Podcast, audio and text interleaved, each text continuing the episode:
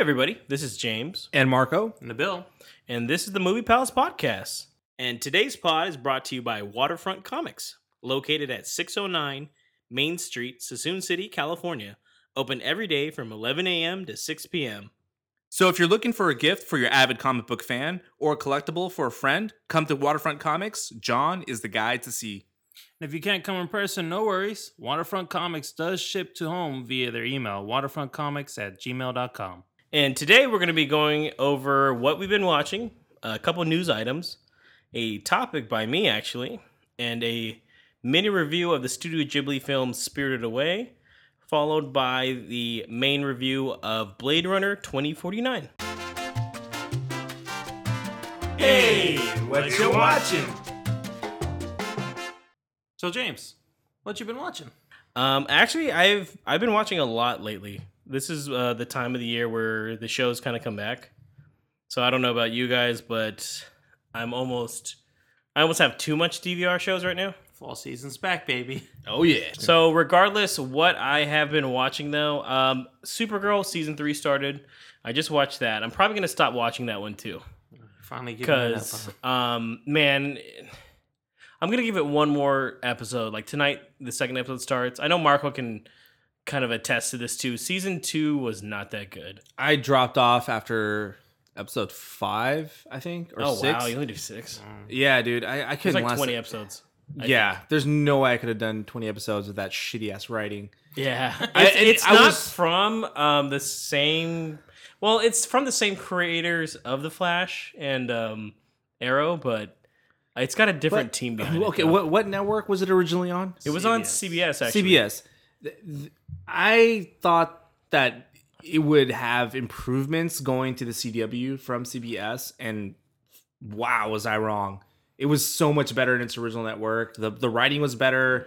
The storyline was better. It was just a better show as a whole. And I feel like, sadly enough, the CW just completely ruined it. Didn't know what to do with the show. I still feel like it would have worked better if it was in the same universe as the Arrowverse. So they all kind of affect each other more? Yeah, but she's in a different dimension where they can visit anytime they want to have like a 4-part series. Really? Basically. That's basically it. So it's like, it has so much potential, but it's one of those shows that every week now I'm already feeling like it's a chore to finish it. I'm like, I don't want to feel like that either. With all these shows that I'm watching, it's one of those shows that I'm probably going to just have to either binge watch or just skip altogether. Except for when the crossover episode happens. Which is a shame, because it was a show that had a lot of potential. And then it just went to waste. Yeah, but Flash, on the other hand, just started its new season. I really liked the new episode for that. Same with Legends of Tomorrow. They have a new little setup there, too.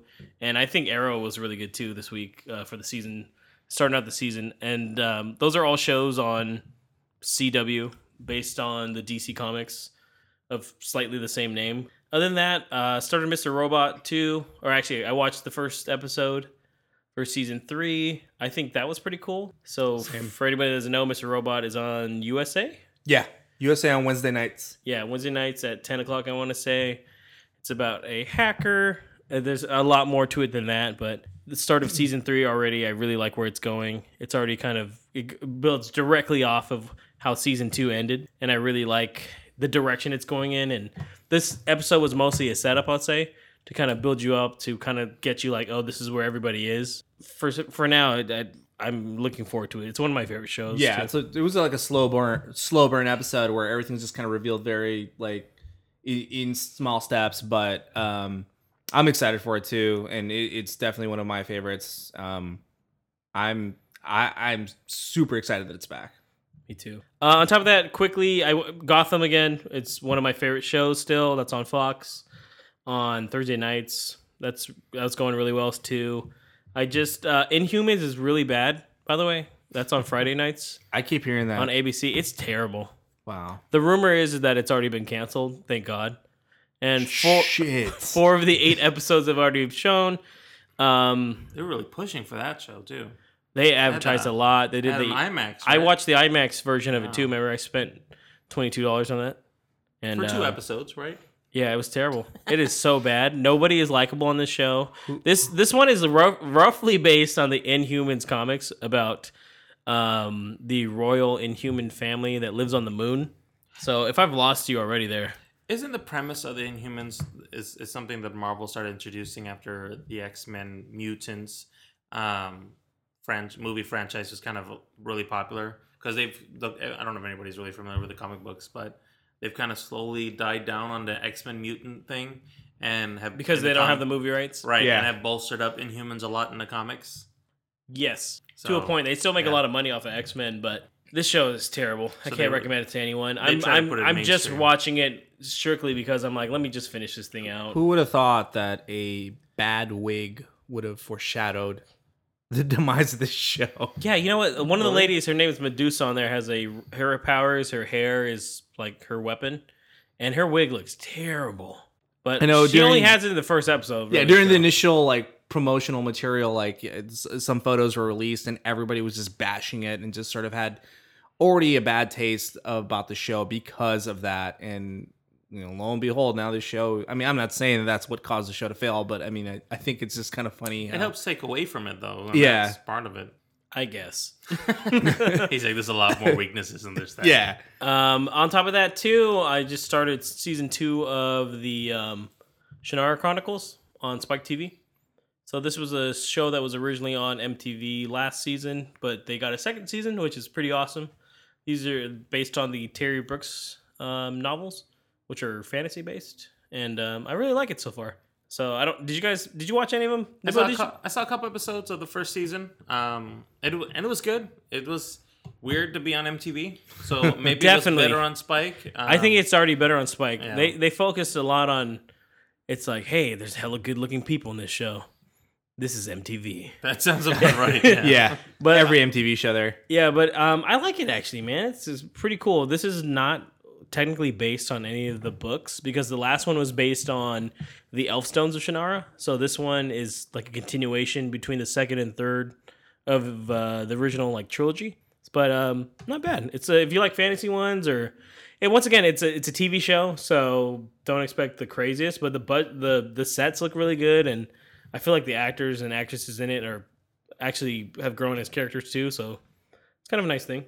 And then lastly on TV, what I've been watching is Star Wars Rebels season 4 just started. Oh, it started. Oh, I didn't realize it started. Nobody knows it started because it premiered at 12:30 at night. So wow, yeah, it's 2 episodes. It's about the Battle of Mandalore. But I was telling Marco on the way here that it's really weird because there's only 8 or 9 episodes this season. Oh, really short. It's a very short season, and they already showed 2 of them. And the fact that they play at midnight and 1, I feel like they're just trying to get them out of the way. Why are they doing it so late? I have no idea. Is this a regular time? Just so yeah, every week dude. I have it recording at 12:30 at night, bro. Damn, dude. I'm so juiced for this season. Also, Rebels. I love that show. Just to let you know, it's on Disney XD, and this is the final season. That's what I thought. Yeah, and just to hear that they've. Pretty much released only 9 episodes is it's disheartening, man, because that show had a lot of life to it. It's so deep and there's just so much to that show. I mean, if you're a huge Star Wars fan, check out Star Wars Rebels, please. It's really good. Each season gets better. It grows every season. And the third season is by far my favorite season so far. So far, third seasons have been really great so far. I've noticed that. Yeah, that's TV-wise. Movie-wise, I watched 3 movies here, other than the ones that we reviewed. I finally caught American Assassin in theaters, the one that stars... It's Michael Keaton is the main dude in there. He's the teacher. Yeah. It stars Dylan O'Brien from the Maze Runner series as a guy named Mitch Rapp, who after his girlfriend gets killed in a terrorist attack, he kind of... it's hard to say. He trains himself to become the ultimate assassin. Yeah. Well, I mean, all that's in the trailer anyways. So. Yeah, you see it. It's not a spoiler. And then the fucking the FBI, CIA pick him up and then train him the right way. Overall, though, I actually like the movie.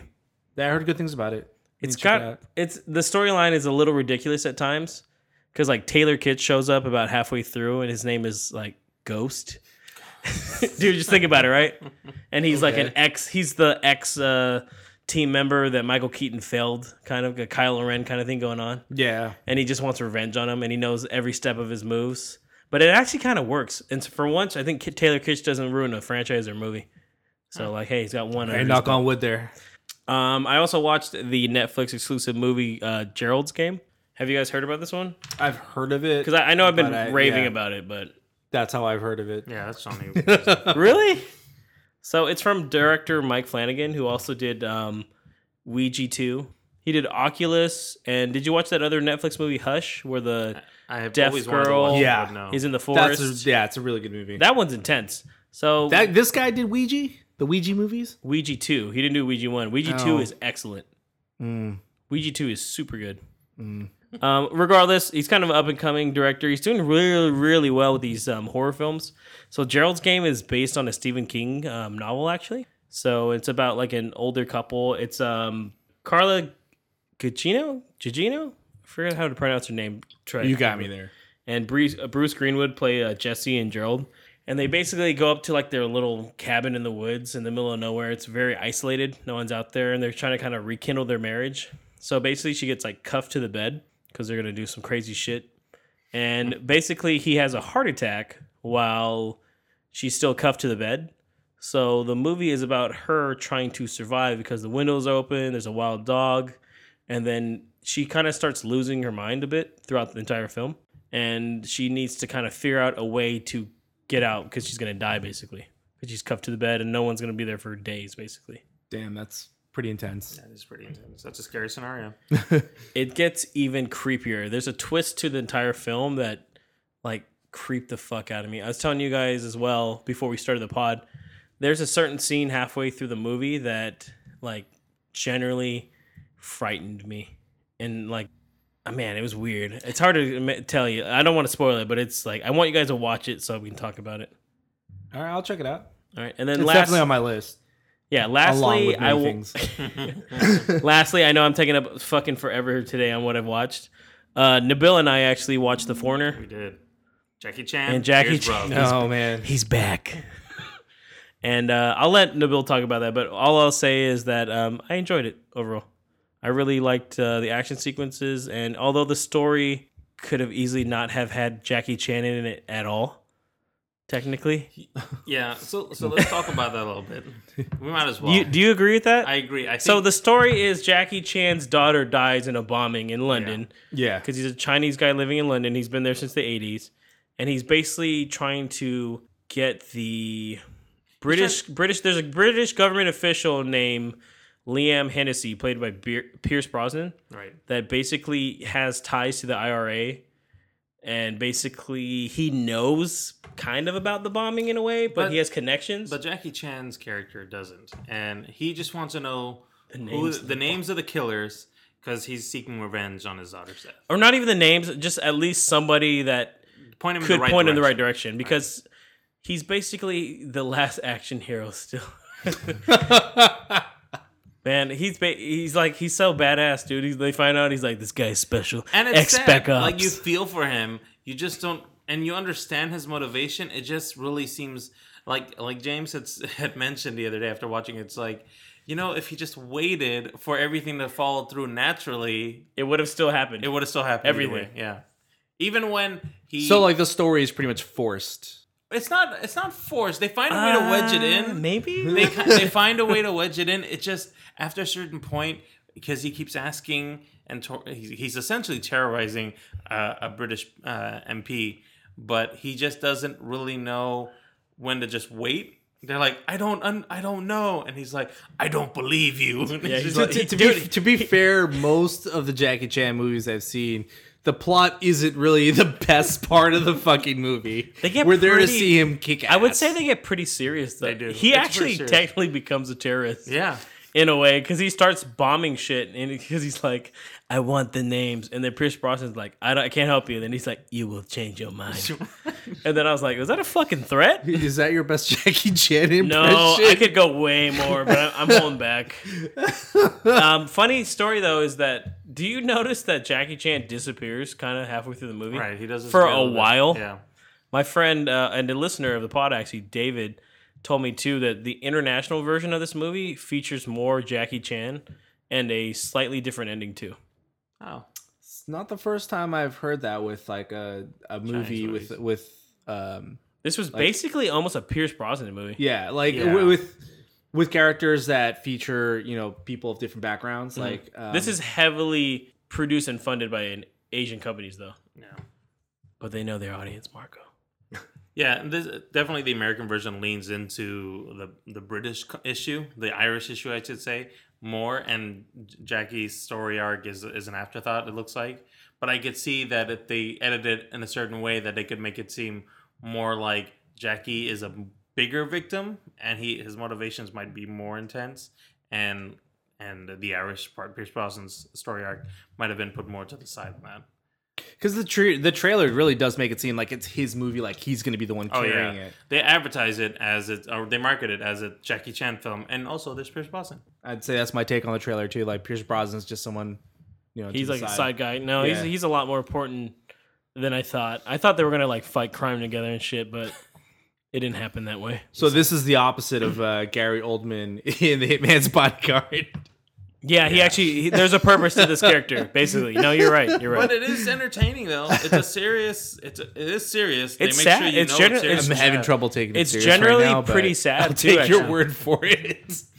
Like, Jackie Chan does a really good job in acting this one, man. Like, for the most part, I'd have to say, especially the scenes where his daughter's died and he's going through this depression. It's like, you can feel for him, you know? Yeah. And have you ever seen any of, like, the police story movies that he's done? Like, you know, he's played like that weathered Hong Kong cop who's been thrown through the ringer and it just doesn't know what to do with life, but still finds a way to rise above evil. That's basically this, only he's just a little bit more extreme. Yep. Yeah. But that's all I've been watching here. So. You've been pretty busy, James. Yeah. Yep. You got a list. Well, let me kind of go through, I guess, some of the stuff that I have. I've seen. I haven't watched it as much. Most of the stuff is actually on Netflix. There is one show that I have started watching, and it's called The Good Place, and that stars Kristen Bell and Ted Danson. It's essentially about Kristen Bell dies, and she's in the afterlife, and they call it The Good Place. It's heaven, and Ted Danson is kind of like an angel, kind of helping her with her transition into the good place and getting her acclimated to what life in heaven's going to be like. Only thing is that she finds out she doesn't actually belong in the good place because she's a really shitty person. And, oh, wow, okay. Yeah, so... Is it a drama? It's a comedy. Okay. It's a little 30-minute comedy. It's on. I was like, Nabil, are you watching NBC. A Lifetime show? Not at all. It's on NBC. They just started the second season. I just caught up now. I watched the first season, and it was only like 13 episodes, and then I'm caught up on the second season. But essentially, it's about her trying to hide that she's not actually there, supposed to be there, and try to find a way to be a better person so she can integrate better. And it's actually really funny, and they've got like, especially if you binge watch it, the episodes start and finish right after another. So I don't know how it is to watch it week by week, but when I binge watch it, it's like a Netflix show, literally continue right after the other one. Oh, nice! And that's pretty entertaining. It's worth a watch if you're looking for like a new comedy. Also, Will and Grace, I started watching that a little bit. I liked Will and Grace back in when it was on in the early 2000s, and it's funny how they retconned what happened at the end. If anybody remembers the last season that's listening, they just kind of make it sound like it was all a dream and pick up right where it left off. So watching it is just like, if you like the original series, it's exactly the same. Nothing's really changed. It's literally just picking up where it left off, but like 15 years later. Good stuff. Yeah. So it's basically, it's aged better than...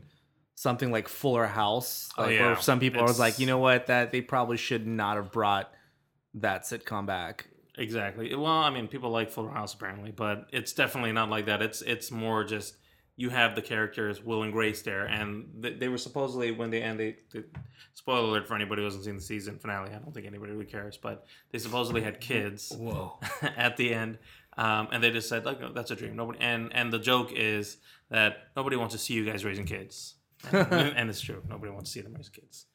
And then another show that I watched that I didn't even know started again on Netflix, and I brought this up a couple times, is Voltron, the Legendary Defender series. Yeah, season 4 just started. Yeah, right? And I feel like season 3 just ended. I was like, dude, I'm still on season 2, man. What? Voltron. I've only seen 2 episodes of the first season. Yeah, it's and apparently the first season premiered in June 2016. So their seasons are really quick right now. Really quick, popping it out. It just picks up right where it left off. As I said before, if you haven't watched it, if you like the old kind of 80s cartoons, this one's a good take on it, and kind of gives it a new life. And the animation's great. The story's pretty easy to follow. It's a little nod to the Japanese anime, but really it's much more Western. Why not just extend the seasons though? I don't know. I don't know why this is. It's kind of like what they're doing with Castlevania too. They're going to be releasing every 3 months or something like that to keep it fresh. So that's why they only released like 4 episodes or whatever. Yeah, each season I think is like 10 episodes long. Mm-hmm. So I don't know how many animators are working on this, but that's pretty quick. Yeah. To knock out four seasons. I almost bet that they're done ahead of time and they just block it off and they're like, okay, we'll release the first 10, and then this next 10 we've already got it done, but we'll release it so we have time to do other stuff. Yeah, that seems about right. Yeah. It's cool. Interesting, but it's definitely a good watch if you like if you're a fan of Voltron at all. And besides The Foreigner, the other film that I saw was an older film in the spirit of Halloween. Is Dale and Tucker versus Evil? Has anybody watched that? I think we've watched. Yeah, I watched it with you. I don't think I've seen it several years ago. It's hilarious. Still, so basically it's about a 2 guys. Hillbilly-ish guys. They're hillbillies. Yeah, well, that's what they're called. They are rednecks, man. Dale and Tucker, and they bought this cabin in the woods, and they're going up there. That's their vacation home. They're going out there to fish and to fix up the cabin, and they were on their way to the cabin. They stop at a gas station, meet a bunch of college students going camping up in the woods as well. The college students immediately think that Dale and Tucker are crazy people. Like, they look at them, they're kind of scared of them. Honestly, Dale and Tucker is just, they're a couple of oafs. Like, there's nothing really scary about them, but they, one of the scenes is where you first see them interact with each other is that Dale comes with a scythe, for some reason, and is talking to the college kids, and they all get really scared and say, stay back, and walk away. Like, he's about to attack them. They've seen too many, like, Leatherface movies, right? You know? Or, like, The Hills Have Eyes. Jesus. Basically. And so they go up to the woods, and Dale and Tucker are doing their thing. The kids are camping over there. College kids want to go skinny dipping at a lake. One of their friends gets hurt, and Dale and Tucker are there in the lake to save one of the college friends. But the kids think that they're kidnapping her and are about to kill her or something like that. The entire film is basically an accidental horror film. Right. It's all assumptions that they're bad. And so you see a horror film, you see the college kids like, oh my God, somebody's trying to kill me. But in this sense, it's really Dale and Tucker are the victims here. Yeah. They're just doing their thing, trying to be nice. It's all perspective because of... It's an unfortunate chain of events that happened that turned into like a horror film, slasher film, even though Dale and Tucker are like completely innocent. Yeah. It's hilarious. It's worth a watch. If you like all the slasher films that James has been watching, any kind of horror film at all, and you're looking for something that's just not completely scary but a little bit more comedic, this is in your face funny, but at the same time plenty of gore and plenty of campy kind of slasher stuff too. I'll check it out. And where's it streaming? That's on Netflix. Yeah, right. Streaming on Netflix now. So it's worth more to add to my endless keep piling on my endless list. That I have yet to even dent. Well, speaking of your list, have you been able to watch anything on it yet? I haven't really been watching much, but one show I have been focusing on a lot is Narcos Season 3. I really like my cartel shows, as you all know. But since I finished Season 1 of El Chapo, I figured, why not I just get back onto Narcos. But yeah, as I mentioned before, it's a crime thriller about cartels. First 2 seasons focused on the infamous Pablo Escobar, the Colombian drug lord. And the 3rd season focuses more on the Cali cartel, who in turn rise in power after Pablo Escobar gets taken down. And if you read the history, I mean, that's basically where they're getting it from. So there's no spoiler there. But the Cali Cartel's run by the Orihuela brothers. I think I'm totally botching their name, and I'm Latino, but whatever. I won't judge you. And their two associates. You're Latino? Yeah. It's totally fucking up their name. But it stars Pedro Pascal as DEA agent Javier Pena. He's also known as Whiskey from Kingsman. The Golden Circle, if you guys have seen that. Yeah. And you guys have also probably seen Pedro Pascal as Oberyn Martell in Game of Thrones. But he's the main protagonist in this season, whereas in the previous two seasons, it's been him and his partner, who I can't think of his name right now, but he's one of the main bad guys in the Logan movie. The guy with the metal arm. Oh, yeah. I'm so good with names. But... So it just focuses on him because he drops off from the previous mission of going after Escobar. And so now he's waiting for some big mission to kind of get out of this rut that he's run into after going after Pablo Escobar, and finds a chance to get back into the game and go after the Cali Cartel. And so it's basically just the hunt for the main bosses of this cartel and with what the stakes are to bring them down. But the action sequences are great. The cinematography is amazing this season. Now, is this the season finale? Series finale? I think it's the series finale. Right. Yeah.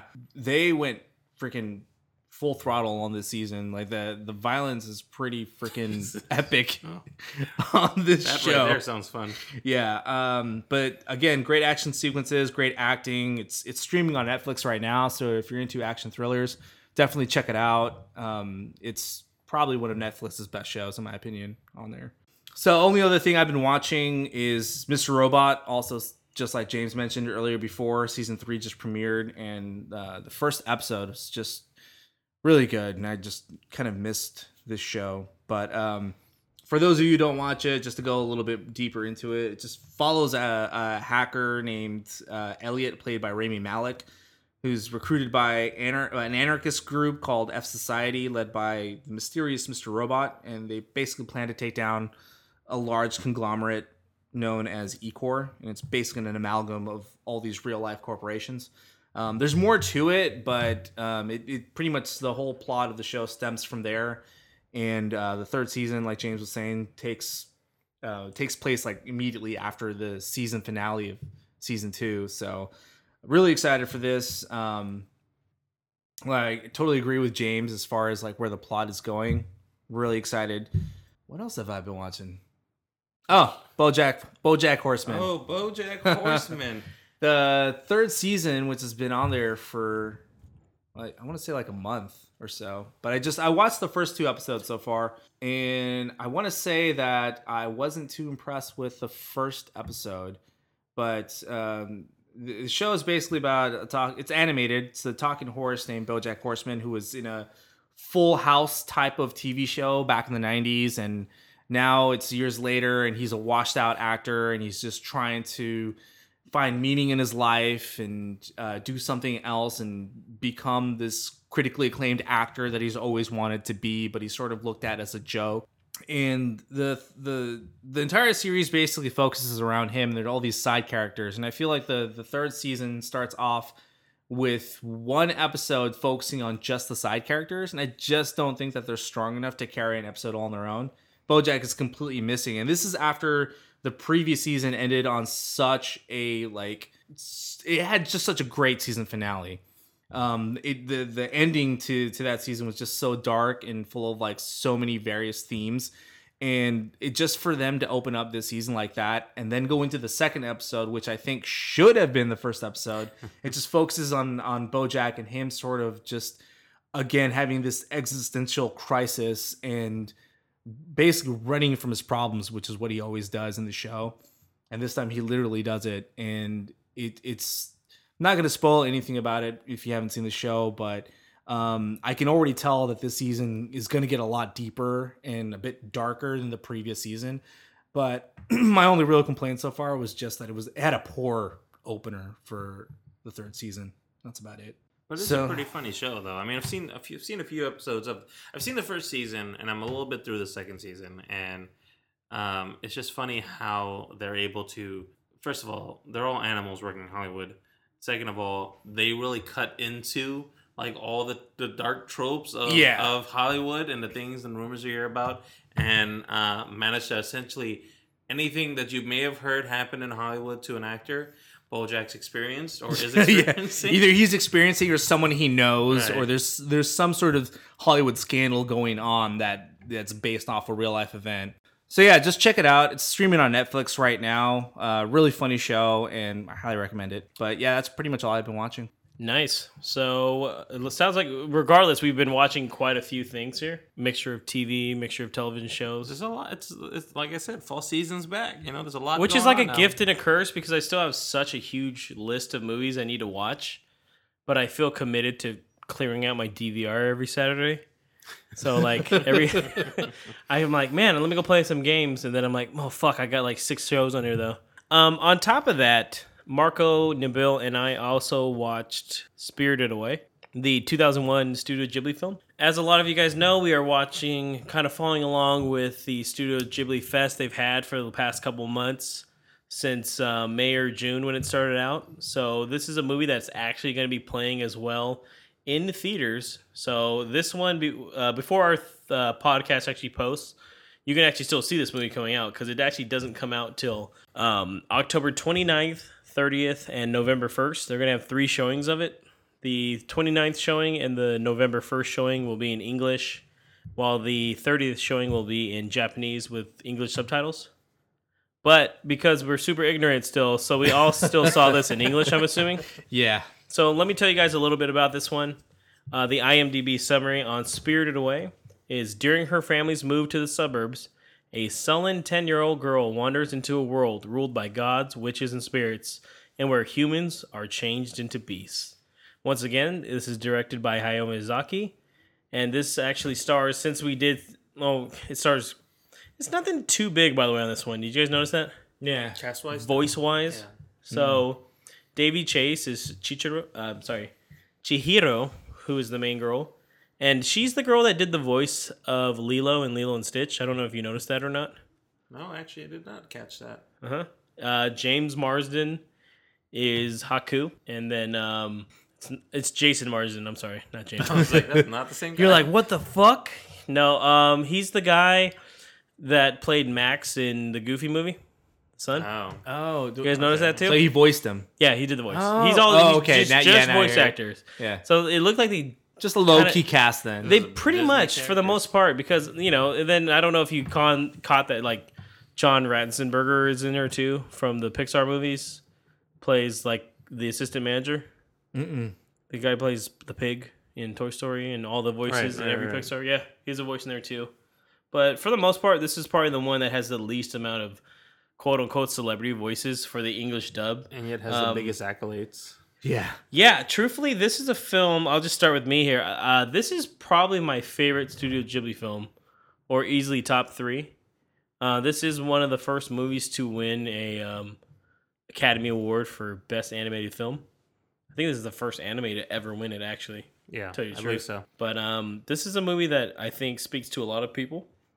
It's got a pretty good coming-of-age tale with it. It goes over themes of kind of like not judging a book by its cover, I'd say. Yeah. Especially in the regards to like judging a person or the actions of someone.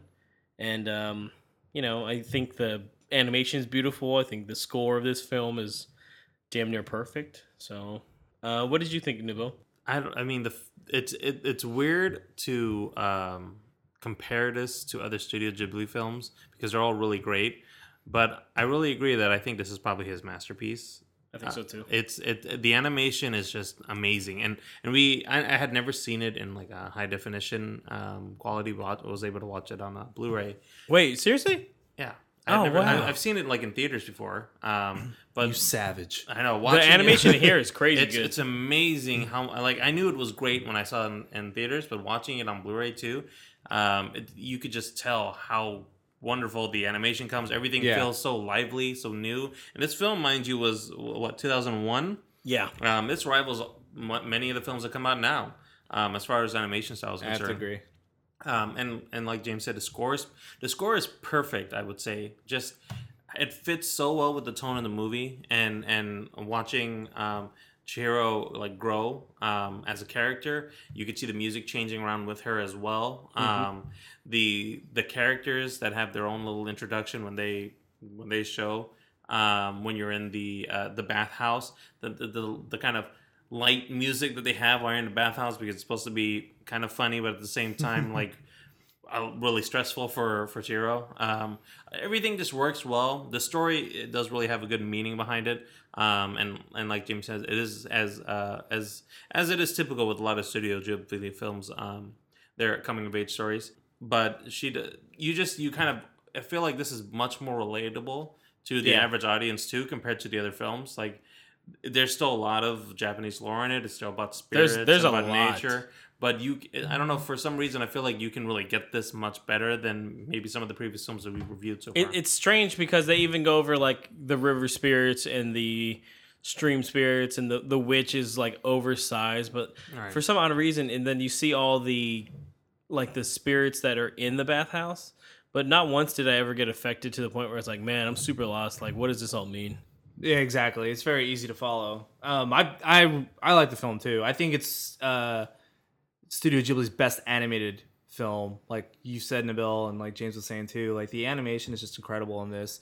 The cinematography, again, every Studio Ghibli film like just sort of puts me at awe as far as how the cinematography is directed. And with this, especially during the chase scenes, or there's a scene where Haku's grabbing Chihiro by the hand, they're running, and just like the angles and the shots that they use, I mean, it's not something you regularly see in an animated film. And I thought, like, wow, it's like it's like actually watching a real movie. So I really enjoyed it. It's definitely one of my top 3 Studio Ghibli films.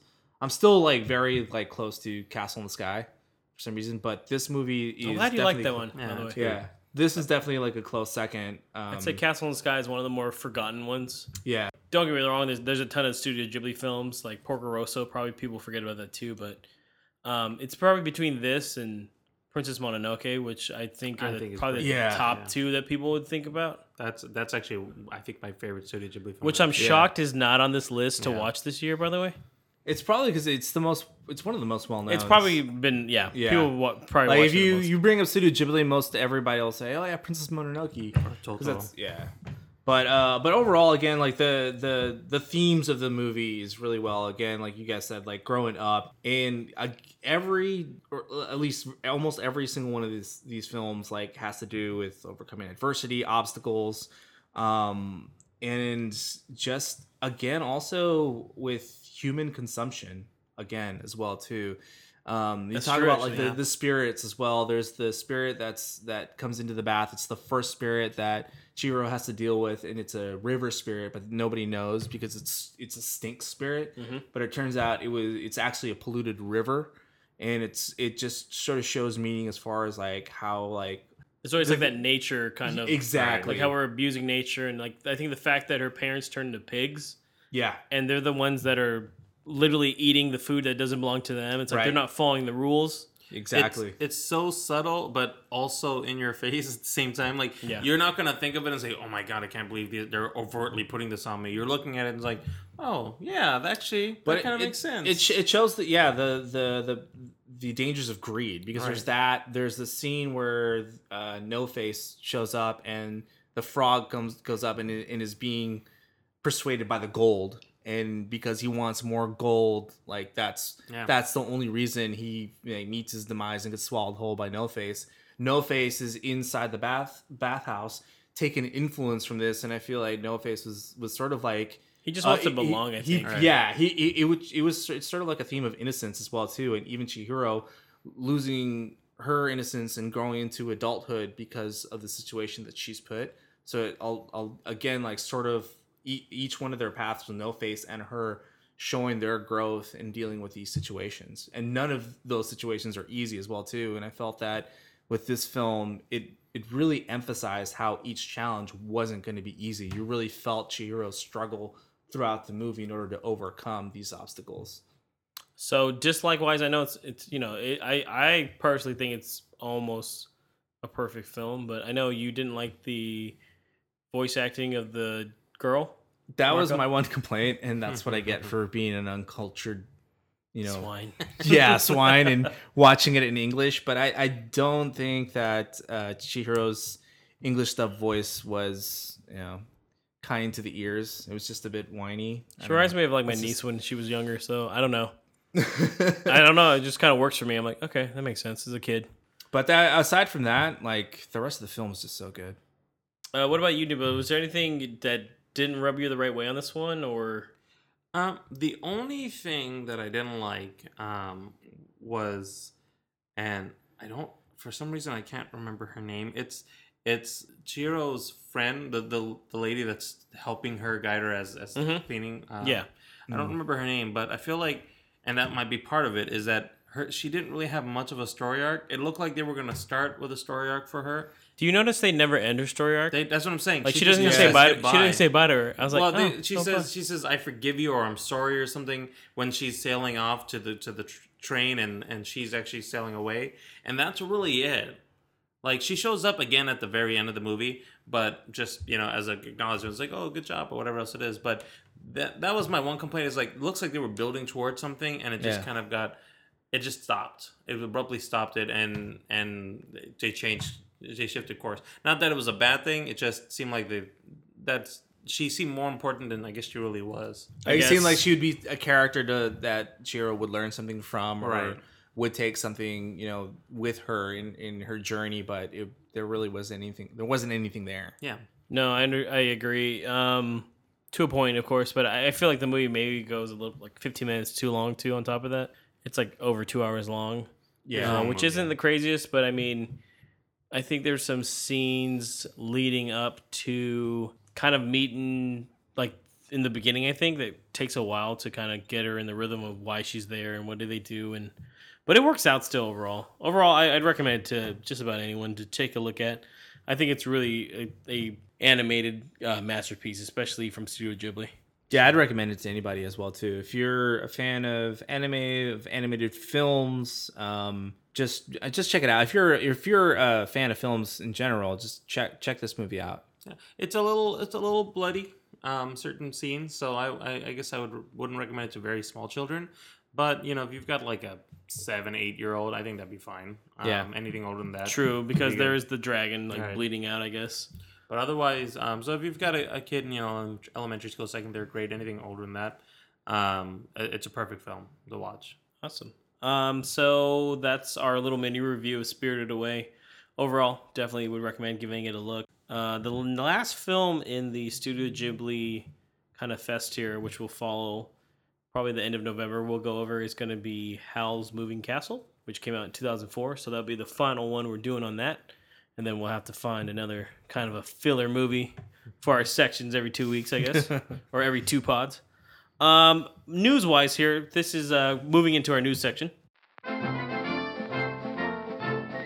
What's in the news? Pretty light again here, because we got a lot of crap to go through. Movie pass wise, Nabil, you used it finally, right? I did. I got the chance to use it on Foreigner. Wait, that was the first time? That was the first time I used it. The first time, and it fucked up for me. It worked. It worked well. I mean, I was worried at first because I didn't know where I was, so I updated the because my zip code is like 30 miles away from where we were watching the movie, and so I updated the zip code. It found the theater. Then it wouldn't let me check in for a second. I think it just took a while to catch up. Finally caught up. Was able to check in. I guess it loaded it because I went to go buy the ticket and it worked fine. Yeah, mine didn't work this time. This is the only reason I'm updating everybody. So third time I tried using it and the fucking app just would not let me check in. It kept asking me for old information. The thing that I am going to bring up about it is that their support is really easy to use though. It's on through the app where you get into a chat with someone like almost immediately. And I explained that, hey, I had to go buy the ticket because the movie was starting. And then, this wouldn't let me check in. So they refunded me the amount because I sent them a photo of the ticket stub.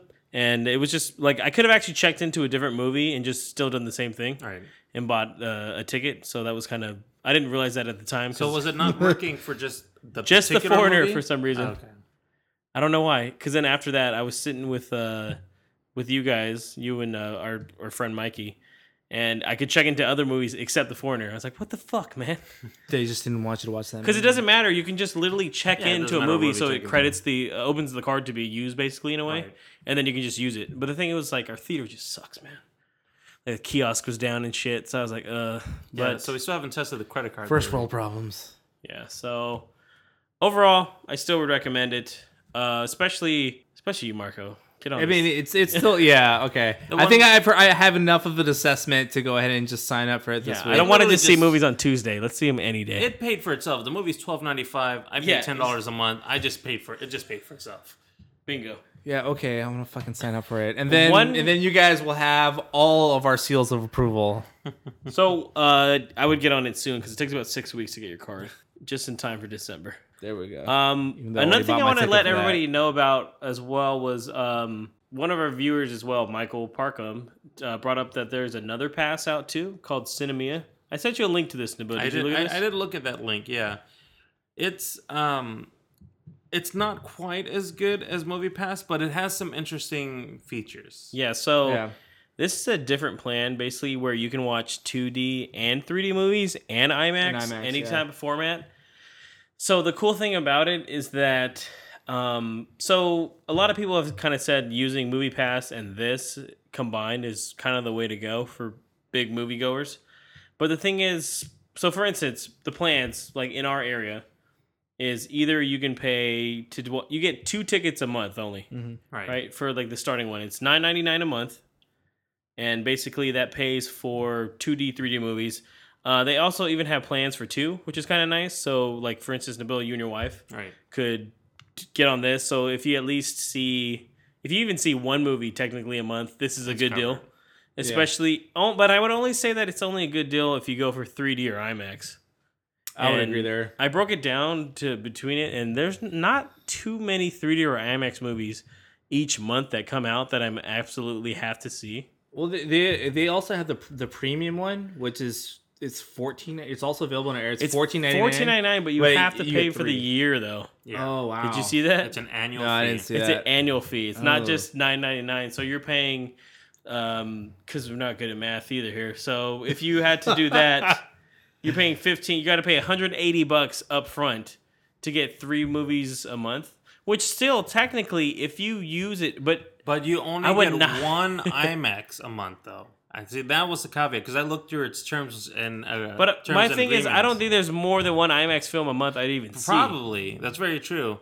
But that was the thing that I saw for that premium pass that you get 3 movies a month, but only 1 of them can be an IMAX. The other 2 could be a 2D or 3D. But it also says you can see more than 1 movie a day too. Does it? Yeah. Does it? I think you only get 3. Yeah, 3 tickets. You get 3 tickets, but you don't. You can use them all like in anytime. Yeah, anytime. Oh, so you can. Okay. Yeah. So like so you don't have to wait 1 day to see it. No, if you want to see 3 movies in 1 day, but then that's it. You can't see a movie the rest of the month. Yeah, exactly. Well, we've all done a 3 movie thing. I don't think that's kind to judge, but that's true. No, I think Star Wars. Did I see 3? No. Me and Nabil saw 7. Never mind. Yeah, 1 day. That was a long day. We did the Avengers. Did it once. Marathon. Never knew that. I would never do that again. Oh, man. It was the craziest thing, man. All I remember was the lady next to us smelling like piss. Jesus. Yep. These are the things I remember, everyone. Hardcore fans. And lastly, so truthfully, I might sign up for it to try it out for a month, guys. So be on the lookout for that. That might be my experiment. I can't recommend everybody to jump on that yet without me trying it. Yeah, the Movie Pass, though, I recommend. We're going to be jumping into our topic of the week. It's the topic of the week. So, guys, as you know, more than likely, they've kind of already slightly announced it. It might be a rumor. It looks like the Obi-Wan film might be the next spin-off film after the untitled Han Solo film. I sure fucking hope so. Yeah. I'd like to see Ewan McGregor back in this role. Yeah, me too. So my question is, I wanted to kind of a fun one here. Is what are your guys' top 3 Star Wars spin-off movies you'd like to see next? And we're going to go kind of like, what's your 3, what's your 2, what's your 1? We'll go to each other. And then we'll end it with, what movie do you think would actually be terrible? Like, serious-wise. We all know, like, a Jar Jar film would be terrible. But, I mean, what do you, like, generally, which one do you not want to see or what doesn't interest you? So starting with Nabil, what would be one of the Star Wars spinoff films that you'd like to see and why? Well, one of the Star Wars films I'd like to see is a Stormtrooper movie. And I'd like to kind of take it back to Star Wars The Force Awakens. And just think about Finn for a second, because Finn was a Stormtrooper. Finn... So you're talking like a Stormtrooper from the New Order? From the New Order. First Order, yeah. I'm sorry. Or are you talking about more like... From the First Order. I mean, for me, I think the First Order is a good start. Keep it modern. But I say that, like, if you look at Finn has a character. You know, like, he's not just some drone, some guy who's been brainwashed to follow the First Order. There's a face behind the mask. Right. He's got a personality. Mm-hmm. And you never really saw that in the other Star Wars films. Now, you saw in the Clone Wars, you saw the clones, right? And the prequels, I should say. Right. And they all had their kind of individual traits for the most part. And in the series that were, you know, based off of that were canon, like the Clone Wars TV show and stuff, kind of expand on that a lot more. But generally, in like movie sense, they don't really expand too much on what Stormtroopers are. They're pretty much just cannon fodder. You just kind of shoot them, they die, that's it. Pretty much. But there's millions of them. There's so many, and you can't tell me that Finn is the only one who's tried to kind of come out of his training, because these are all volunteers or people that have taken it from kids, right? And turned into these, you know, Stormtroopers. And I'd like to see maybe more of a story that kind of shows their motivations behind it. Maybe somebody who actually is for the Stormtrooper. Examples are like the books that were coming out for The Force Awakens, like Lost Stars, the Aftermath series, the new Battlefront 2 video game that's coming out is based off of a Stormtrooper's point of view, from what I can see from the trailers. I think like naval special forces, but right. Still, yeah. Those I think there's a potential for a really good story there from a villain standpoint, and really what really motivates them, and what maybe they see it from the rebel, why they're bad or whatever else it is, and seeing, you know, maybe there's more to them than just, you know, something that's out in the field that can get just shot by some random. And I like that. I like that it would make it different, because the rebels have already had one with Rogue One, like on looking at, you know, the main rebels, and to do one from the Empire or the First Order's point of view on a storm from specifically a Stormtrooper would be great, especially with the First Order, because of the way that we know they train these troops, right. That they indoctrinate them from like birth, basically. I think it would be cool to see that process and see them. Someone like a Finn character struggle with that. Right, they reboot them each time too, right? Like somebody goes out, they take them to, they recondition them. Yeah. That's what Captain Phasma's trying to do with Finn in that film, mm-hmm. Is to recondition him. Maybe a plot is like every time he gets reconditioned, he's back to normal, the Stormtrooper, he or she, but all of a sudden starts remembering these things and starts breaking character and breaking ranks and, you know, so on and so forth. So I think that would be a good idea for a movie. Yeah. Isn't that already what's going on in episodes 7, 8, and 9, following Finn's story, though? But I think it's different, because if you look at Finn as well, he's a normal guy, and he's now... I mean, he's with the Rebels, but Rebel Alliance, but he's just Resistance. He's just killing Stormtroopers now. Like, again, Stormtroopers are cannon fire. Once again, we have not seen episode 8, though, and from what I've heard, they are expanding on his story in that, and you're actually supposed to know more of his origin, so... I don't know. Yeah, maybe we're just shooting our load too early. Yeah, maybe. But it would be cool to have a movie from the enemy's point of view. Right. Yeah. I think it'd be that's cool. I gotta be like the negative person.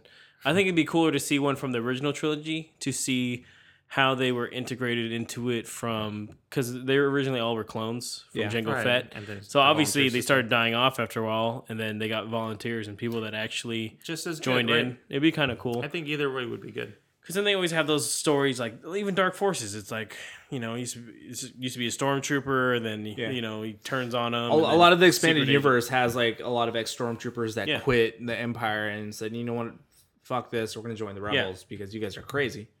Marco, what about you? What was your number 3 pick? My number 3 pick would be a story of Luke after Return of the Jedi and him restoring the Jedi Order. I think it'd just be something that I'd really like to see. To see Luke in his prime, just going out on his adventures and seeking out like new Padawans and it would have to be like a recast Luke though. That's true, but that's essentially what they're doing with the Han Solo film. I totally agree. And but some people might have issues with it. Well, if you look at what they're doing right now with the recast, it's part of the norm now. So I think it's something. It would probably have to wait a little bit after like these new movies, but I think it's something that they could do to kind of explore. 30 years is a long time. It's a big gap, and they could do a lot with it. So. Nice. That would be really interesting because of the time gap. We have that 30, 35 years in between. It's like, what happened? Not to mention, Luke is essentially alone. He has nothing but Force Ghosts to speak to. He's essentially like just the last of the old order at the end of Return of the Jedi. And to see him, struggle with that on his own and overcome that would be an interesting story. Or they totally explain it in episode 8, and he's like, nope, I had a lot of friends. That too. No. For me, kind of like Nabil's, I guess. This is going off like that Xbox game that came out a while back, Republic Commandos. That's a good game. I think it'd be really cool to have a look at a live-action kind of Republic Commando film set during the Clone Wars. Yeah. What follows like an elite group of clone troopers that are different from the other troopers, and they're like smarter, they have names. It's a lot more tactical. It's very dark. They do like the Spec Ops kind of missions. Right. I think that'd be really cool. It'd be one of those more military-esque kind of ones, but it could still be kind of funny, but it's like a brotherhood kind of thing. That's what that's kind of like my number 3. So I think that'd be really interesting to do. Yeah. Just make it more kind of like warlike war stories. Yeah. Because we only ever see the Clone Wars through the animated television show. For the most part, we do see the clips of the beginning of the Clone Wars and pretty much the end of the Clone Wars in episode 3. I think it would be kind of cool to see something more live action of like what happens during them. Because they had a ton of missions, as you guys know. Yeah. It's a galactic war. There's a lot going on. And it goes on for, 3 years or so. And then we just never see it. So, Nabil, what's your number 2? I'd like to see a bounty hunters movie. Of the Star Wars, from the original trilogy, but I like specifically to see. So if you remember in Empire Strikes Back, that Darth Vader essentially has a line of bounty hunters. He's like, find Han Solo, right? Yep. And that's that's Boba Fett's in there. There's that robot IG-88, Bosk Forlong, Zuckuss, Dengar, yeah. There's a lot of them all just kind of there, and they're just there. The one that gets the most screen time, obviously, Boba Fett. But I'd like to kind of see a story about how they either got the reputation that Darth Vader called him up over there. Maybe see funny you bring that up.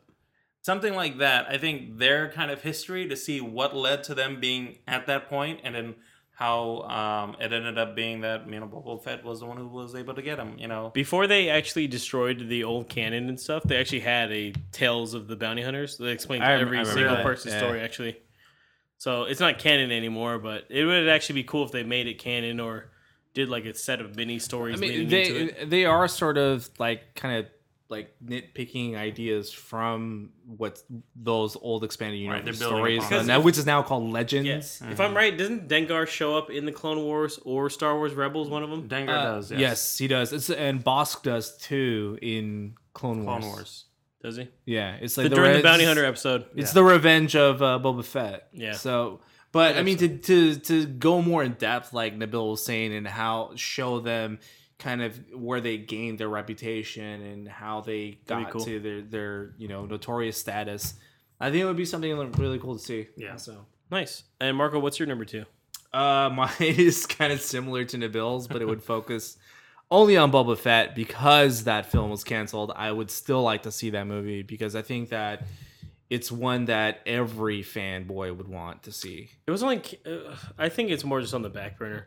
They only did it because Josh Trango's an idiot, so... Yeah, but hopefully they bring it back, because I think it'd be something interesting to see. Again, like, similar to the Bounty Hunters idea to show, like, Boba Fett just kind of, become this infamous bounty hunter and show his adventures, and also, like, kind of humanize him a bit more, because the closest we get is Jango in the prequels, but You know, it's totally different than who Boba Fett becomes. Yeah, they have a good story arc with him in the Clone Wars series, kind of showing his motivation as a kid. Yeah. But that could really be built upon as an adult and seeing where he is now. Exactly. I think it'd be great. I hope they still make that film too. My number two is I'd like a young Qui-Gon film. Because Qui-Gon's one of my favorite Jedis. He's an awesome Jedi. I think it'd be kind of cool because Qui-Gon is much different than everybody, all the other Jedis. And there's a reason why he's not on the Jedi Council when you see him in Phantom Menace. It's because of the actions he takes and the way that he doesn't believe how the order is run is correct. And it'd be cool because then you could see a younger Count Dooku because Count Dooku was his master. That's true. So you'd see his perspective. You could maybe even see him leaving the order and how that affects Qui-Gon down the line and how he sees the order treat certain people that don't follow the way that they want to be treated. Possibly could be what leads to defy the order even more as well. Yeah, kind of the buildup of why they let what happened happen. I mean, you know, if the order was all seeing and all knowing, then they might have been able to prevent all the events that happened. Yeah, exactly. I don't know. It'd be kind of cool because we don't get too much of Qui-Gon. And I think he's probably one of the better parts of episode one. I agree. And spoiler alert, if you haven't seen it in the last 20-something years. Because Qui-Gon dies from Darth Maul takes him out. And I remember watching it, and I was like, man, this is going to be kind of cool. I didn't know Qui-Gon was Anakin's master. Right. Yeah. You know what I mean? As a kid. And then afterwards, I was like, oh, shit. He's like, nah. Got hit in the face. How come we never mentioned them? Oh, shit. That's why. Okay, yeah. I probably would never mention that, too. So, I don't know. It'd be kind of cool. I think that'd be one of the more different ones, and we could see the Republic like 20, 30 years prior to the events, which would be kind of cool to see. And maybe you start seeing the uprising of like the Sith too during that time. And I don't know, kind of cool. What's your number one though, Nabil? My number one is an Ewok movie. Wow! But let me tell you why. No, I'm on board. Dude, they did this and it failed. No. Listen, the Ewoks. Before, when you first meet them, what do? They capture Han, Luke, and Leia, and they were going to eat them. Well, they never were going to eat Leia. Well, yeah, actually, they weren't going to eat Leia, but they captured Han and Luke. Side note, sorry everybody, me and Marco are so anal about everything. We just know a lot about Star Wars. They were going to cook them and eat them. You know why? Because they eat people. They're hungry. It could be an Ewok horror movie. They were actually going to sacrifice them to their god. Yeah. Yeah. So think about that. So it's Ewok actually more like film. It could be a ritual sacrifice. It could be the apocalypto of Ewoks. I technically brought up to Marco, I was like, did you notice that during the Ewok thing, they did probably behead some of those stormtroopers? Yeah. Some of those guys. And they're playing their helmets, drum skulls. There are skulls in there. Like bongos. Yeah. It would tell me it wouldn't be interesting to see the cute, cuddly little bears just cannibalize everybody. Just if it's done right, if it's done to the theme of Rogue One, where it's like a little bit more scary. On the darker side, and I'm just gonna say right now, there's no fucking way this is coming out. No, it's awesome not. Movie. No, which is why I'm going this route. I'm saying it's gonna be dark like Rogue One. They're gonna be like these. They're gonna be these salves that go ahead and go up against these beasts. Yeah, sure. Maybe in some far off world dimension, can't be like Child's Play, right? Where you've got the little doll. And it's so cute. Marco, what's your number one? Oh, wow. Yeah. We're cutting Nabil off. Nabil, please put your pants back on. God damn it, Nabil. Stop drinking before the fucking pod. My number one, it's very close and dear to my heart, would have to be Knights of the Old Republic. I think that is something that they could definitely do an entire trilogy on.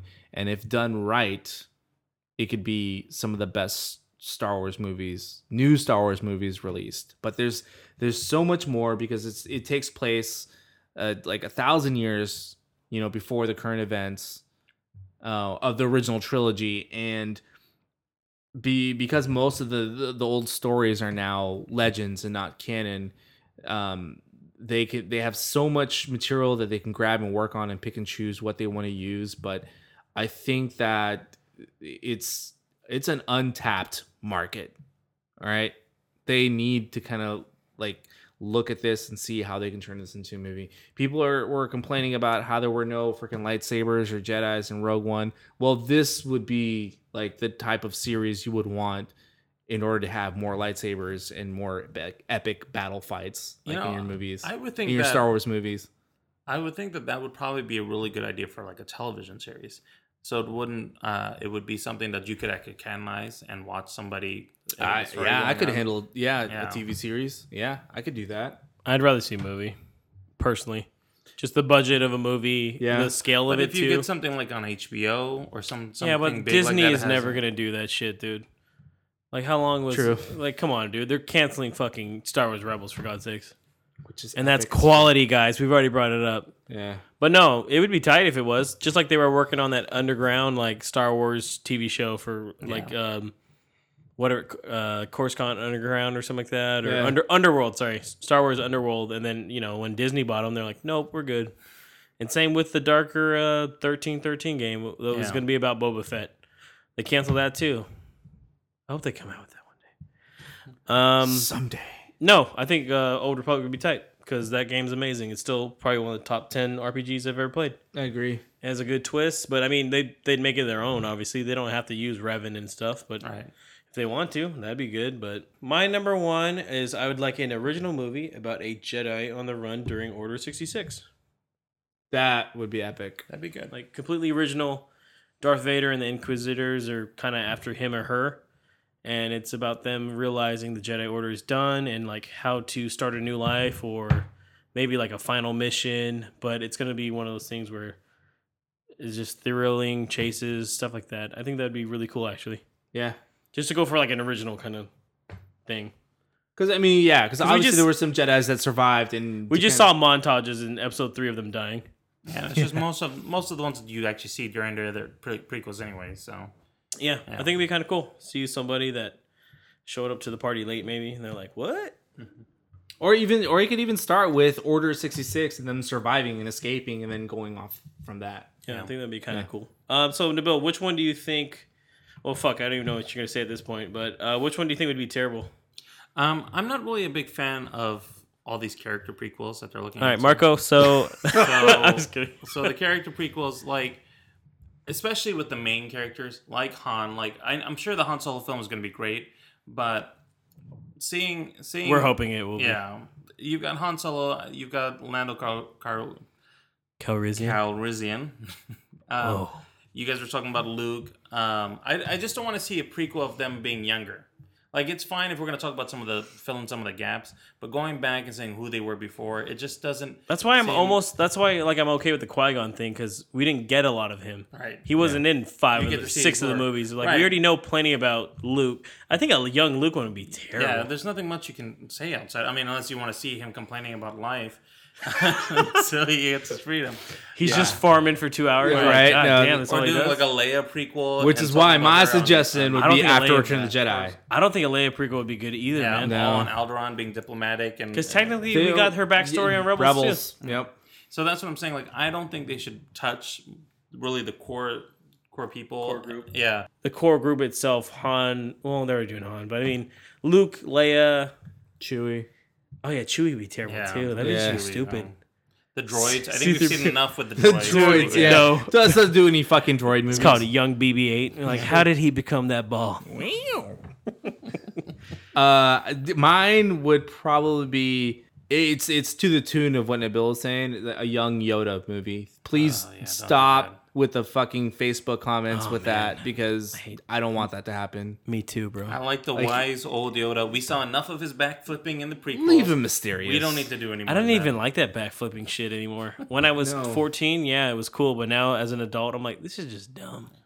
I think that would be the equivalent of the fucking midichlorians bringing that shit up. Yeah, doing a young Yoda, just completely destroying like all the like the mystery in Yoda. Keep the lore, exactly. Nice. Mine would be an Ewok horror story. I'm just kidding. Terrible. I thought it was a good idea. No, I agree with Marco. I actually brought it up. I think a Yoda story would be terrible. And that's the one everybody keeps bringing up. Yeah. They're like, oh, as long as they knock out that Obi-Wan, Boba Fett, and then Yoda one. I'm like, whoa, what? No. What was the last one? No. It just doesn't... I'm like, It'd be cool as a flashback for 10 minutes. I'm okay with flashbacks if you're going to... If it's relevant to the story, but... On a TV show. Yeah, on a TV show, right? We're like, what are you going to do that for the movie? He's dead now. It's fine. Yeah, let it go, guys. Yeah. It might also be a terrible idea to have a Palpatine movie. Yeah. We said. Yeah. Like, I agree. Keep the sense of mystery around him. Overall, I think that works in his favor. We know he was a senator. We know that he somehow was. We've seen his story arc that we need for the most part. Yeah. That's what I mean. The only thing that would be interesting on that though is learning more about Darth Sidious. But I don't know if you need to do a movie on it or anything like that. You know, maybe there's another way to kind of show how he was able to cheat death. That's what the books are for, Nabil.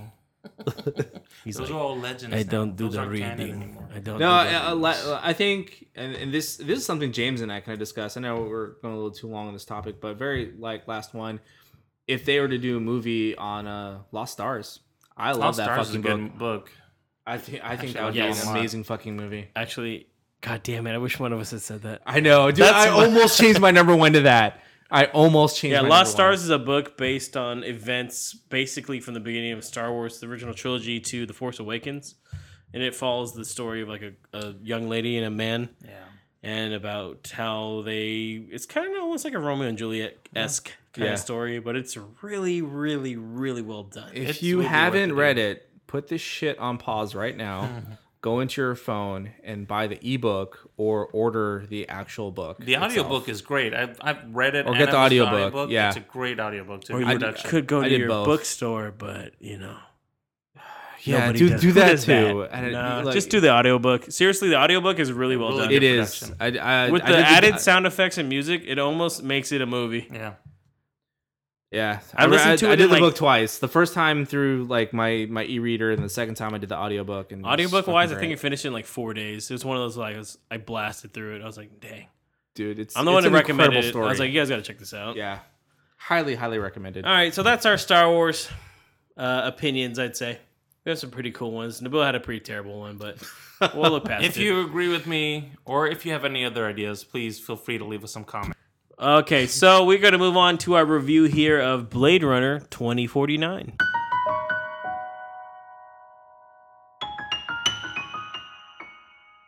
All right, so the IMDb description here is a young Blade Runner's discovery of a long-buried secret leads him to track down former Blade Runner Rick Deckard, who's been missing for 30 years. The movie is directed by, and I got his pronunciation finally right, it's not Denis Villeneuve. It's Denis Villeneuve. That's how you pronounce it. Yeah, I found out I've been botching his fucking name this whole time. Yeah, I've been botching his name for 2 years, by the way. Not one fucking person told me. Okay, yeah, anyways, stars Ryan Gosling as Officer K, Dave Bautista as Sapper Morton, Robin Wright as Lieutenant Joshi, and, they already said it in there, and Harrison Ford as Rick Deckard, and then I'd say Jared Leto as Neander Wallace. And... technically, Sylvia Hoax is the android Love. Or replicant. Marco, I know you love this movie, so tell me why you liked it. I fucking loved everything about this movie. Cinematography was just incredible. I love the action, the acting, the themes. There are a lot of heavy themes in this movie, and I really liked every single bit. The music score blew me away. Just the whole thing. It's one of the best movies I've seen in like this year. Probably my favorite movie this year so far. And what did you think about it, Nabil? I love the film. I agree. It's probably the best film I've seen this year so far in theaters. Really? Yeah. I'm also a really big Blade Runner fan. It's one of my favorite films. Same. And the sequel, I think, is a great standalone. My only dislike about it is there's a little bit of a story arc with... we'll go into dislikes in a sec. Oh, okay. Well, then... I just want to know if you liked it or disliked it. I love if you liked it overall, you liked it overall. Yeah. I'm like 50-50 on it, guys. Strangely enough. It's one of those movies where I left the theater and I was missing something. Like, I look at the first film as more of a... I think the first film is almost a masterpiece. That's what I'd say is almost a masterpiece. This one, I think, is kind of a clone copy of it, you know? So, I don't know. It's just... I know why I didn't like it. I'll tell you guys later in the spoilers section. Okay. Because it For me, it veered off a little bit. I agree, though. It's probably one of the best-looking films, regardless. Like, cinematography-wise, I like the score. Some people shit on the score, but I enjoyed the score. It blows my mind because I think it's one of the most originals. But okay, it's based on the original. Yeah, it. I mean, no one gives a shit that the Star Wars movies use the same freaking music in every movie. Yeah, but they like those movies. Oh, well, they shouldn't watch this one then. They're not. Looking at the numbers. Apparently, they're not. Yeah. Yeah. But hey, the Foreigner beat it. Well, it's Jackie Chan. Overall, though, I still think it's a solid sci-fi film. I'm not saying it just didn't work for me overall, and it's disappointing because this was one of the films that I was most looking forward to this year, outside of Star Wars and randomly like the Justice League, I guess. True, but there's a lot of critically acclaimed movies that have flopped at the box office. That doesn't take away the fact that they've actually been really good movies. It's just sometimes that's just the way it goes, you know. Yeah, I think what probably hurt this film is advertising didn't tell anybody what it was about. Regardless, all this advertising, the almost 3-hour runtime probably throws off some people that don't have time for longer films. Rated R too. On top of that. It's just set up for failure in a way. Come on, like at our theater, we only had like 4 showings a day. Oh, it's in IMAX film, yeah. Because of the length, because they're not going to put it in a theater. Overall, it happens.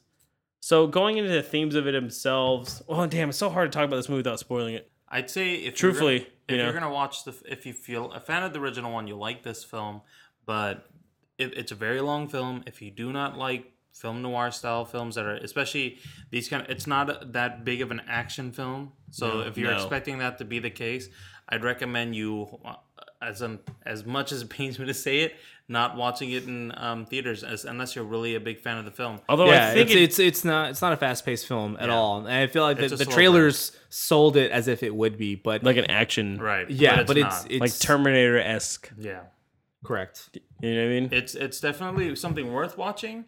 Even just appreciate the cinematics of the film, the visuals of the film. But I think for that reason alone, you should see it in the theaters and come up with your own opinion. You should watch it in like large formats. If you know that you want to see something, watch it in IMAX or the XD or whatever they have. Mm-hmm. I'd recommend an IMAX because it looks good. But there's a lot of heavy themes dealing with one's own humanity, social economic issues as well too. But it's not a popcorn movie. This is going to make you think. This is going to be something that your eyes are gonna love, but your brain is gonna be racking the whole time. So going with Marco's themes there, though, overall, is that the main theme of the movie?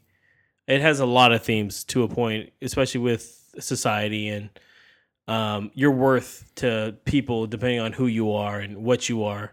Yep. What was the one that resonated the most with you guys?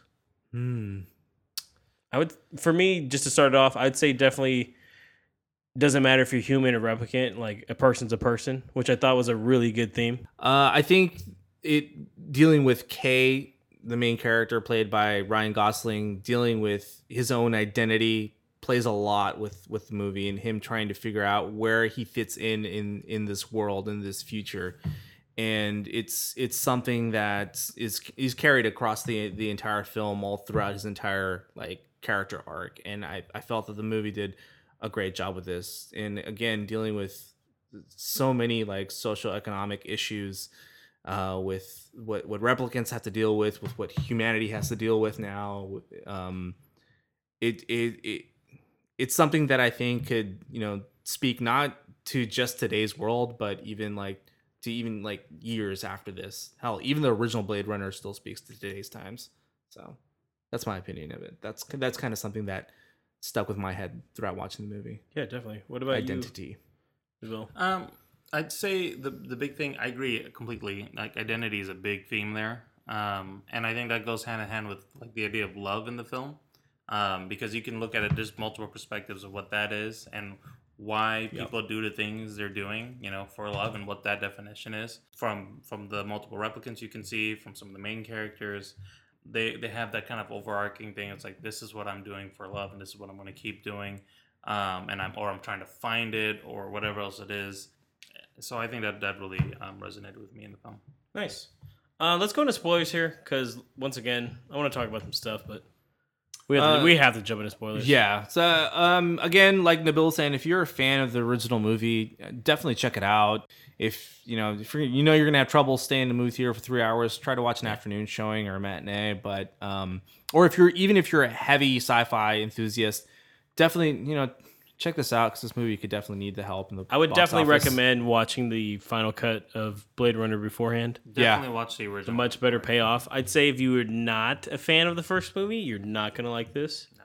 Correct. If you're not a sci-fi fan, you're not going to like this. And if you're, like Nabil said, if you're not a fan of somebody that kind of needs to think about what the movie means overall, it's not going to hold your hand to a certain point on this film. No. And you probably want to skip this or wait to rent it to kind of come up with your own idea. Definitely going to think about this one for a few days. Yep. Okay, so we're going to go jump into spoilers. So if you don't want to know about it, hold off. Don't listen to us.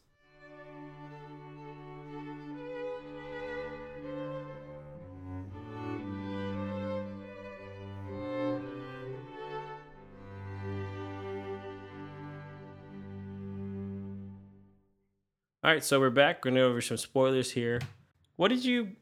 Just going off the part here. Let's start it out kind of negative in a way. No, not really. So, did you guys like that they revealed that Kay is a replicant like 5 minutes into the movie? I did. I like that was organic. Me too. I like that, yeah. I like because Bautista's character is telling him like, oh, how do you like hunting your own kind? And I was like, nice. I like how they made that the reveal. Yeah. Not some fucking... like, stop for 5 minutes. Let's talk about this. He's like, hold on, bro. Right. Looks at the camera. He's like, I'm a replicant. Right. Yeah. I'm the next model up. Oh, shit. I like it too because right off the bat, it makes you think, was Deckard a replicant then? Wait, what? Are all Blade Runners replicants? Your brain already starts like working and start like thinking about these things. Still in this movie, Deckard being a replicant is never fully answered still.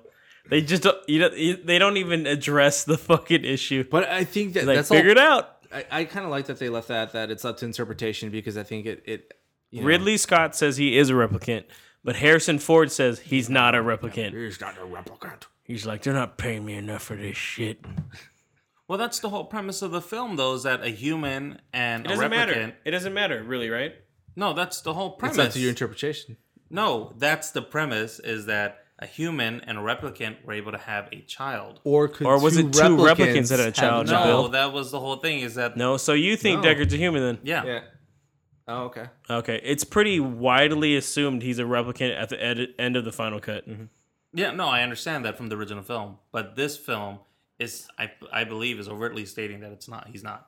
Okay, it's up to you how you think about it. They don't actually ever tell you. Well, yeah, they don't outright tell you. Because technically, Jared Leto's character even tells him, what if you were programmed to meet her? And I remember, was part of it. So that's kind of a hint that... And all he says is, I know the truth. Yeah. He's like, bitches be bitches. What, Harrison? God damn it, he's drunk. I socked him in the face. He's like, if you hit him with an open hand, it's love. What, Harrison? Hold on. Cut, guys. No.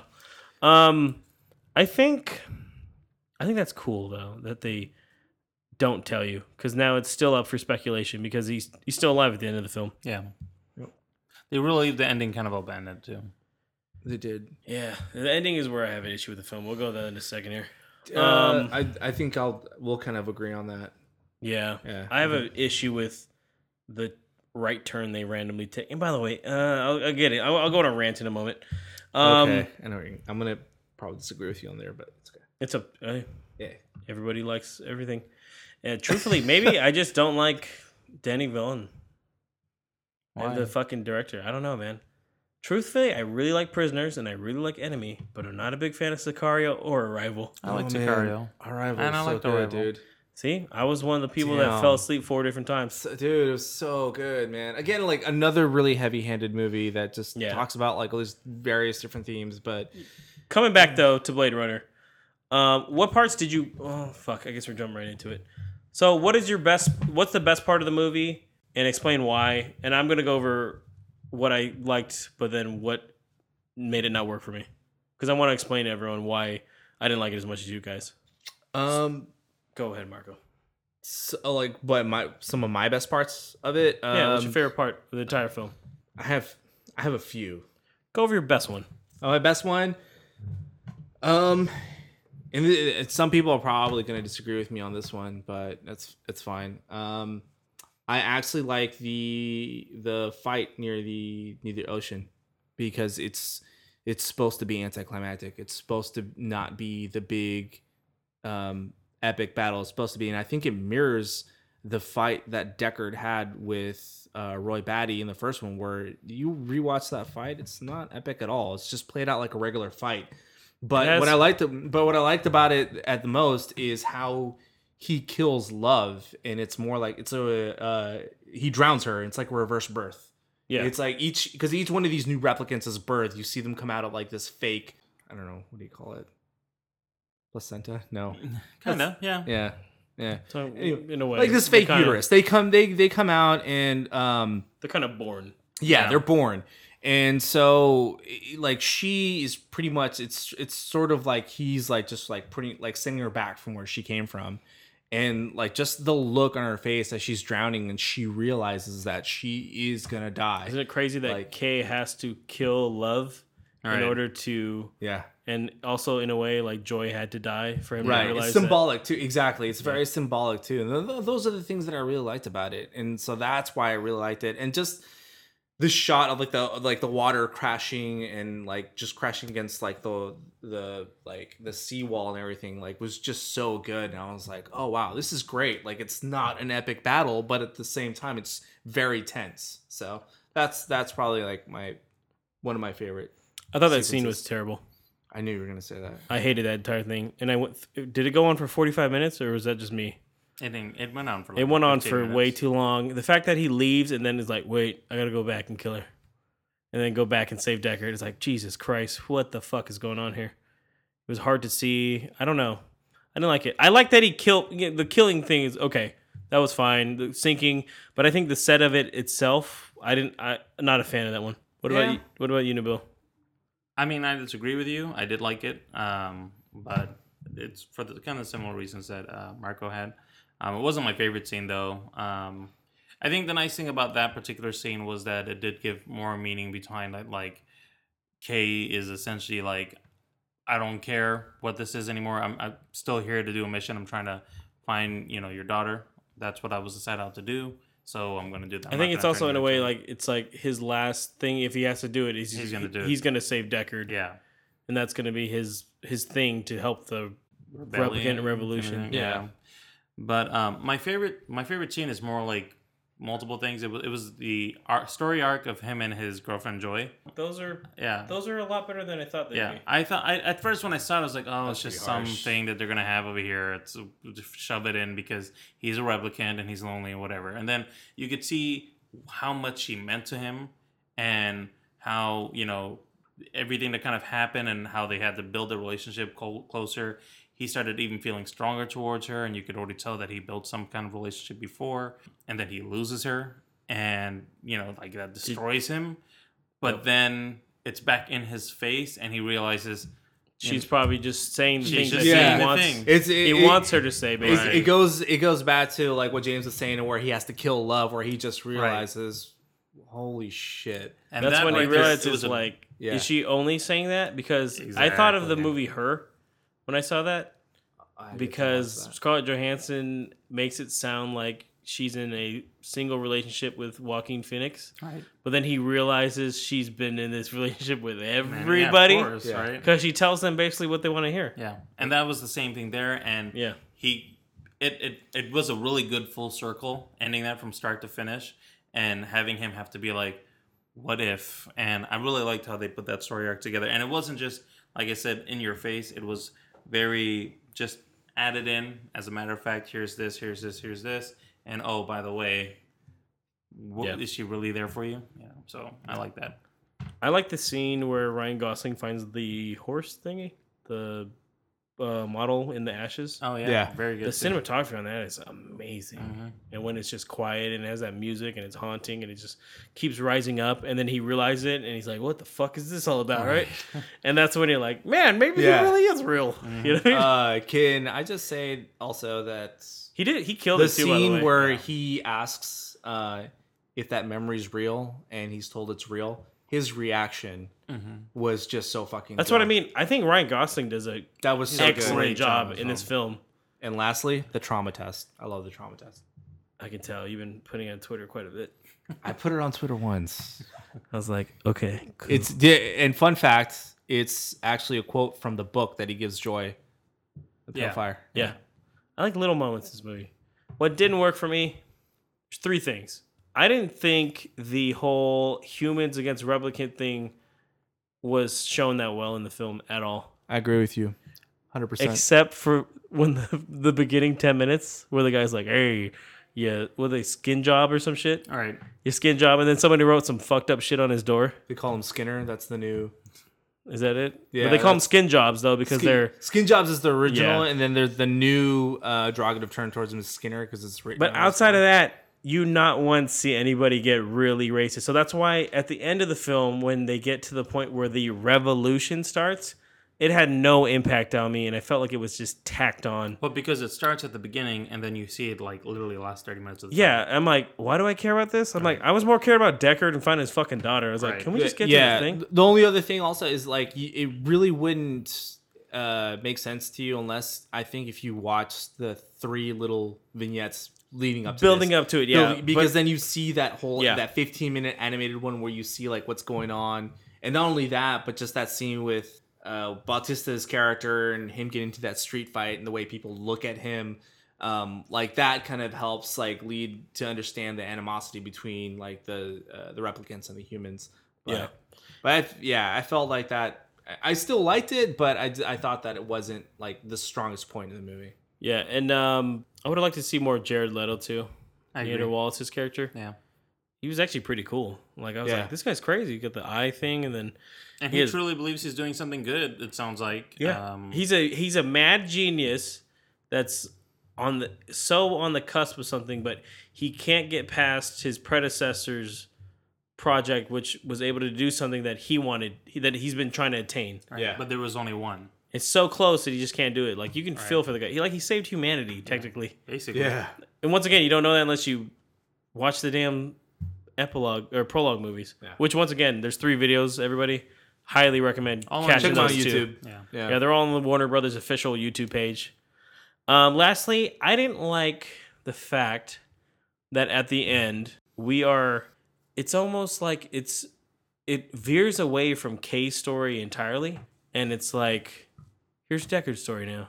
Care about Deckard's story. I didn't like that. I feel like it's more like Kay finds like his like a purpose. Like he feels like he has no, like he's out and he's all he's doing is killing his own kind. He feels empty and dead inside, and he finally finds purpose in the end by being able to help someone and really do like a selfless act. Because usually he's supposed to kill Deckard because the Resistance told him you got to kill him even if you have to. Yeah, and he makes his own choice, finds his own identity, and says, "No, this is who I am. This is what I'm gonna do. You know, I don't know this guy, but I feel connected to him somehow." Well, he thought, because I share a memory that his daughter implanted in him, which I thought was a cool twist to the whole thing. But that's what I think left me empty was the fact that I was like, am I supposed to care about Ryan Gosling's character? Or am I supposed to care about Harrison Ford's character by the end of this film? It just because the first one, you know, it's pretty cut straight on who you're following on the first film. Right. It's Deckard's story and it's about his interactions. And this one, it's Ryan Gosling's story for the first 2 hours, and then the last 45 minutes, it's Deckard's story then. It jumps over to it for me, and you know, you see Ryan Gosling's dying on the steps at the very end, and it's like, okay, like he finally did something worthwhile, and like I said, it's a replicant or human, it doesn't matter. You're still you mean something to someone, or you did something, and then it would have been nice to see the interaction between, I guess, Deckard and his daughter Anna. It's just like cut. I was like, I get it though, just like the first movie it cuts. So but I don't know. That's why it's almost I don't know if Nabil agrees or not, but it's almost like Kay feels something for real. Like he realizes that he was living like a false like love life with his fake girlfriend, and he at the end feels something. It took everything and all his sacrifice too, but he finally feels something that really makes him feel alive. Like and that like right before his death, and it had. he had to feel pain first before he do that. Because one of the other themes that is reminiscent of the first one is the feeling of pain. Like, pain is what reminds you that you're alive, sort of. I would have liked more, too, that they had more interaction with Kay and Deckard. And because what happens is that this great fight scene in, you know, in the film when they meet up, and then they have a drink, they talk a little bit, and then it's essentially just cuts to captured and Kay's just kind of lounging for some reason, and all of a sudden they he's wearing pajamas. It's like they just kind of cut to it, and it's like why wouldn't you just kind of? They brought that up on the Slash Filmcast. They're like, do you guys notice he's really stylish in the first movie, and then somewhere along the line he's like, I don't give a fuck. Anymore. I was like, you mean he became Harrison Ford? Yeah, basically. And I thought that was weird. It's like, so he went all this way, and we don't even get to see the bond. And obviously, there wasn't much of a bond because he didn't really care much for him to. And truthfully, they only have like 10 minutes of screen time together. Right. So I really think that right there, there should have been. I'm not saying they needed to go out and have ice cream together or something, but they could have had some kind of more of a conversation. What are you implying? You know, together. While they were there, because at the time he still really thought that it was his dad. They shared a bottle of scotch off screen. Yeah, apparently. Dude, bro, all their press junket stuff made it sound like they were in the movie way longer together. They had a couple scenes. The way they were always talking, I'm like, you guys are talking about two fucking scenes, tops. Mm-hmm. They're like, yeah, we saw each other all the time. I'm like, for what, a week? I think it's almost like the Luke Skywalker effect. Like, the reason he was just at the end is because he would have taken focus away from the overall story. Which is fine, but then you have him there, so why don't you use him? True. You know? Now he's a part of the story. I'm not saying it needs to be a buddy cop thing, but at least build the connection so that way Kay's character, you know, Kay feels some kind of connection to Deckard. And then, I mean, I get, if you're looking at the fight scene at the end, it's that decision to go save him that might have made a difference. But the connection was the fact that he was expecting to be like his son, like that, like he the whole and that was the thing. It was like. The only connection was that memory, and that's the connection we're supposed to feel. And of course, it gets ripped away from us. But I mean, that I feel was enough of a connection to feel like. Oh, I think you could have built that up more to make the connection stronger. So when the reveal comes, when he meets with the revolutionists or whatever they are, that you thought you were the child. You know, like we all want to be the child, right? Yeah. It would have been a bigger thing because it would have meant a lot more to him personally. Finding out like. Oh, so we really have nothing in common outside of the fact that I have his daughter's memories. You know, that I think was that payoff for the emotion wasn't there. The expressions, acting wise, it's great, but I feel like story wise, there wasn't a big enough payoff because you didn't really see the relationship build. Awesome. So overall, guys, who would you probably recommend this to? Well, like I said earlier, you know, if you're a sci-fi fan, if you love the Blade Runner film, if you like art house films, if you just love visuals, the film looks stunning. Any scene is just beautiful that they show over there. Definitely worth a watch. But if you're looking for, expecting an action film, or you're thinking of something that's going to be really fast-paced and maybe even a little popcorn-y, it's not that kind of film. Yeah, agreed. I mean, this isn't Terminator 2 or anything, okay? So it's not going to be fast-paced like Nabil was saying or anything. But if you're a huge movie buff, a huge sci-fi fan, and of course, if you're like a big fan of the original, then definitely check this out. I think that this is a movie that should be seen in theaters. It's just shot so beautifully.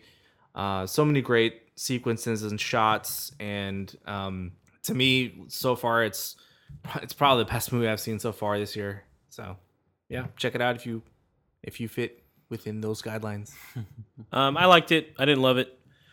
Probably in the bottom 10 of my top 10 for the year. Truthfully, I wanted to like it a lot more, but I'd say if you're a super hardcore fan of the first one, enjoy sci-fi. Like Nabil said, visuals too. It's really something to consider.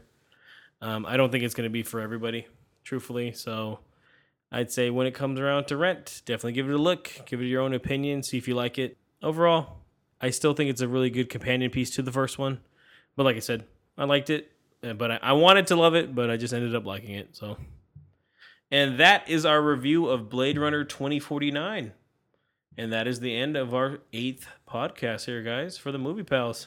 All right. Once again, I just want to thank everybody for listening here. All the feedback, response, reviews here. It's awesome. Marco, how can people reach us on Twitter and Facebook? All right. Check us out on Facebook at facebook.com/moviepalspod or follow us on Twitter at moviepalspod. Leave us any questions. If you want to leave us a topic for the week as well, too, feel free to drop us a line and let us know what you want us to discuss. And, of course, leave us a review. Okay, and our next film here, we're probably, since we're actually going to be recording on Halloween Eve, we're going to do a surprise kind of scary film, a little mini review. We'll review what the title of that one is down the line. And we're also going to look over the new film here, Only the Brave, on our next pod. So keep a lookout. But until then, this is James. And Marco. And Nabil. And have a good one.